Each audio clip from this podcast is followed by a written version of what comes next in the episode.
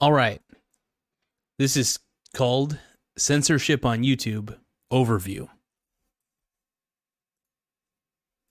Censorship on YouTube has had a number of negative effects on the platform and its users.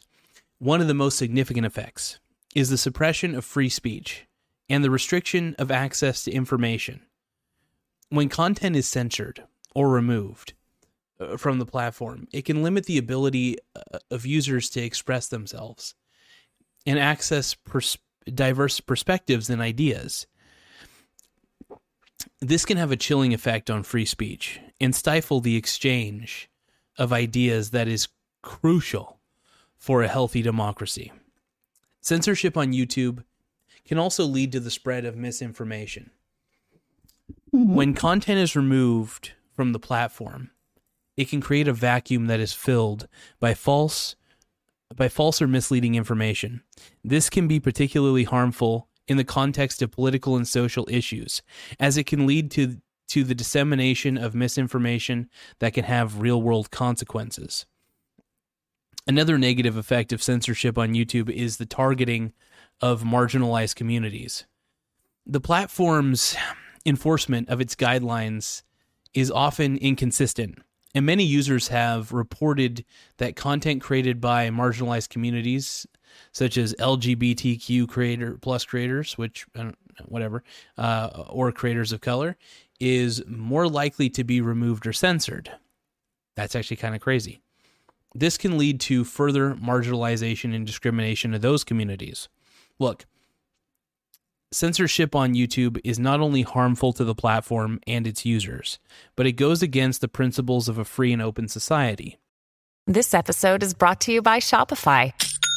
Forget the frustration of picking commerce platforms when you switch your business to Shopify, the global commerce platform that supercharges your selling wherever you sell. With Shopify, you'll harness the same intuitive features, trusted apps, and powerful analytics used by the world's leading brands. Sign up today for your $1 per month trial period at shopify.com slash tech, all lowercase. That's shopify.com slash tech.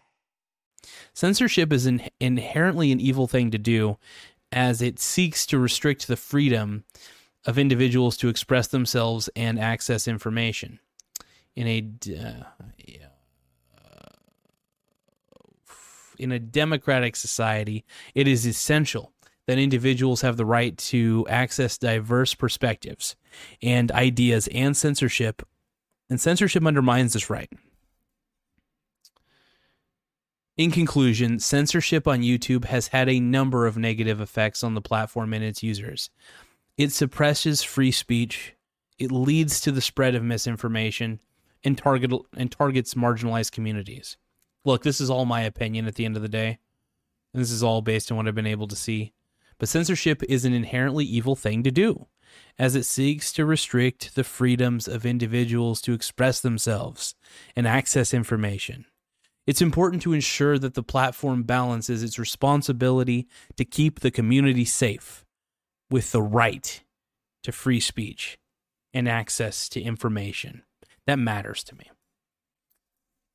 I, I am a free speech fundamentalist and I want to see everybody be able to speak, even if their views are very off or seem off, you know? I think because I just don't believe in censorship of any kind. I really don't. I mean, I don't I know it exists obviously, but I don't agree with it and I I may understand why people think it's necessary to censor people, but it's really not. So anyway, um, I want to thank you guys for taking the time to watch this video. Um, I think YouTube will appreciate this because it is an honest perspective on the whole thing. It's um my thought process on it. And um yeah. Anyway, later everybody.